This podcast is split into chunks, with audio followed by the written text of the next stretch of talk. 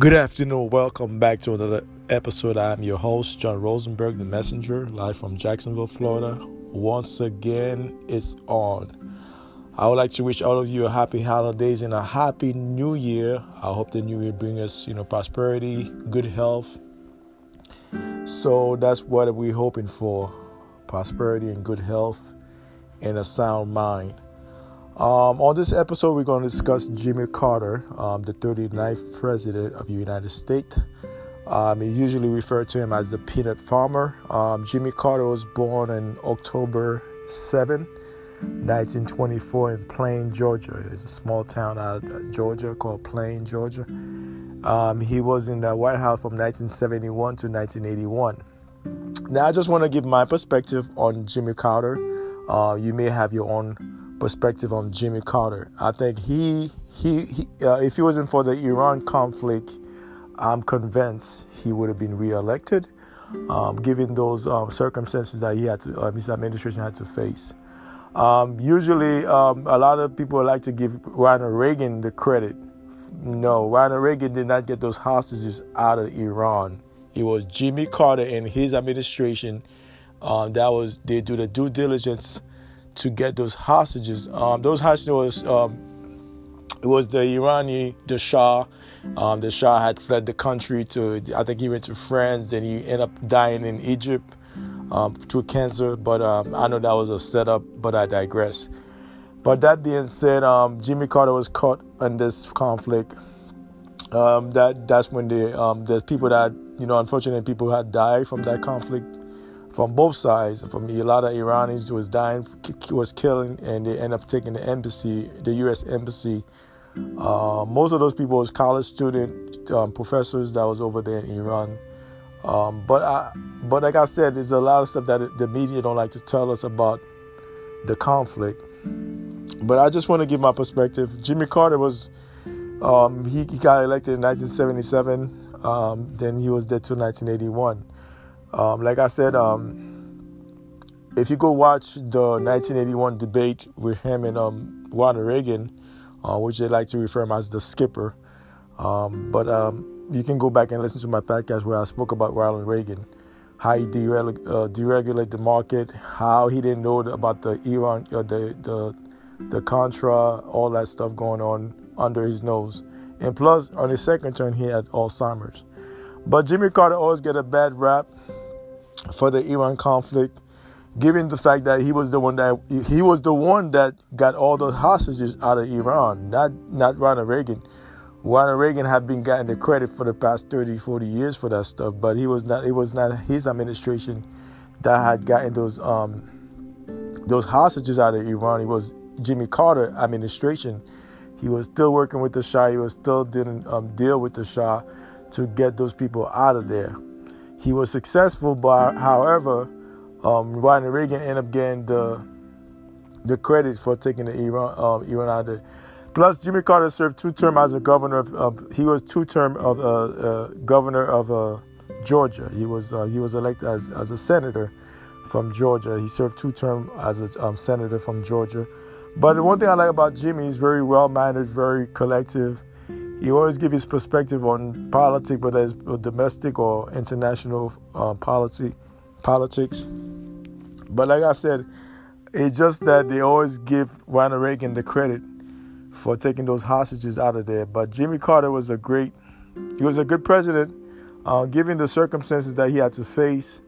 Um, I'm pretty sure he would have been re-elected um, in 1981, but unfortunately, he lost the election to Ronald Reagan uh, because primarily because of the Iran conflict. You can see the, the oil conflict that was going on.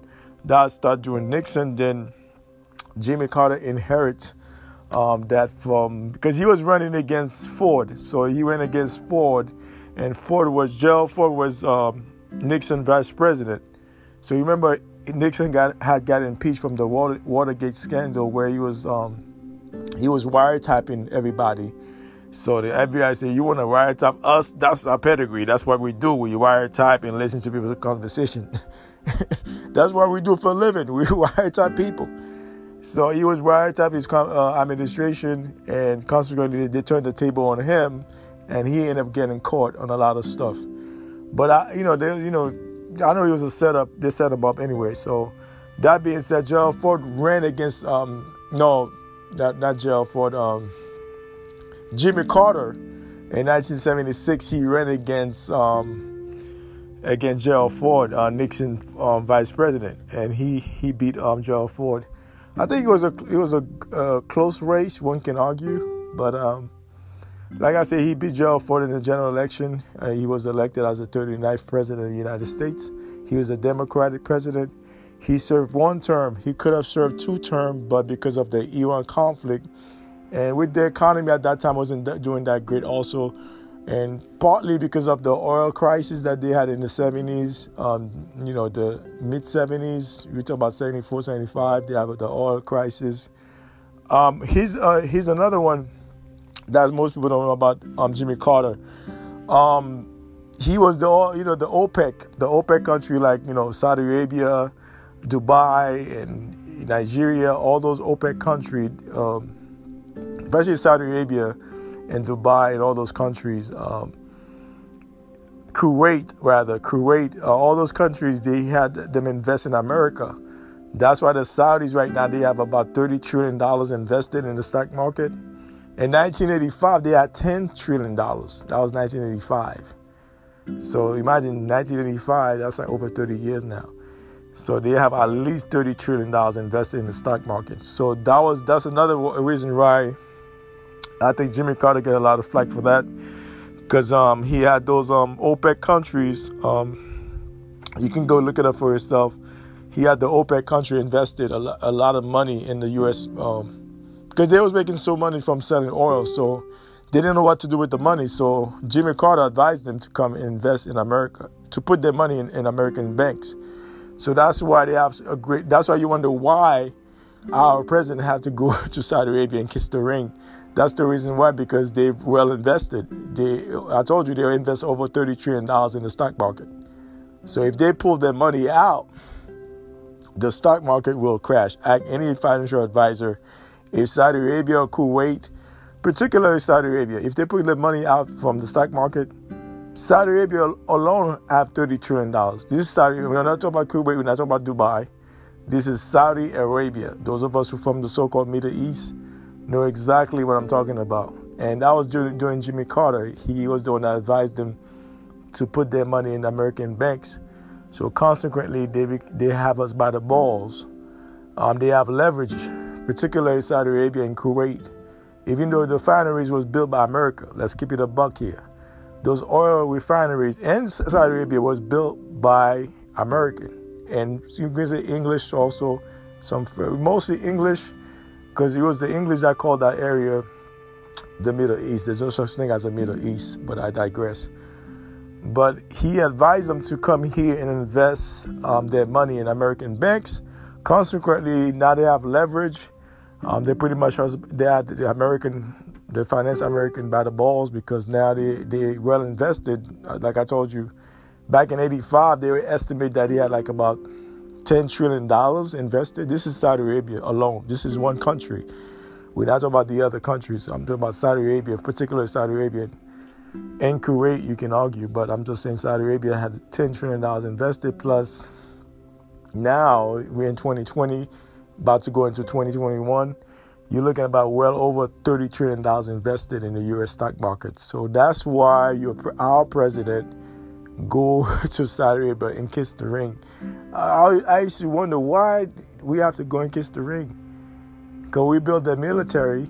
It was America that built the military over there and Kuwait. So now we got to go kiss the ring because, like I say, our money doesn't worth anything. So there you go there you have it.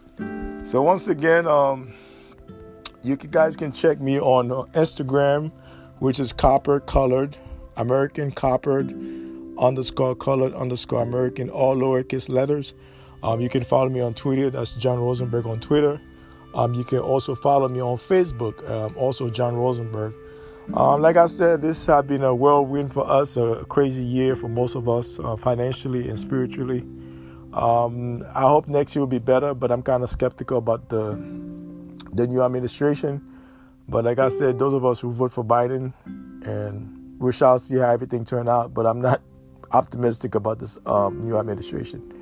But once again, this is your host, the messenger, um, John Rosenberg. Thank you for tuning into this podcast. It is a pleasure to have you on board. You guys have a great day and a great weekend. Take care.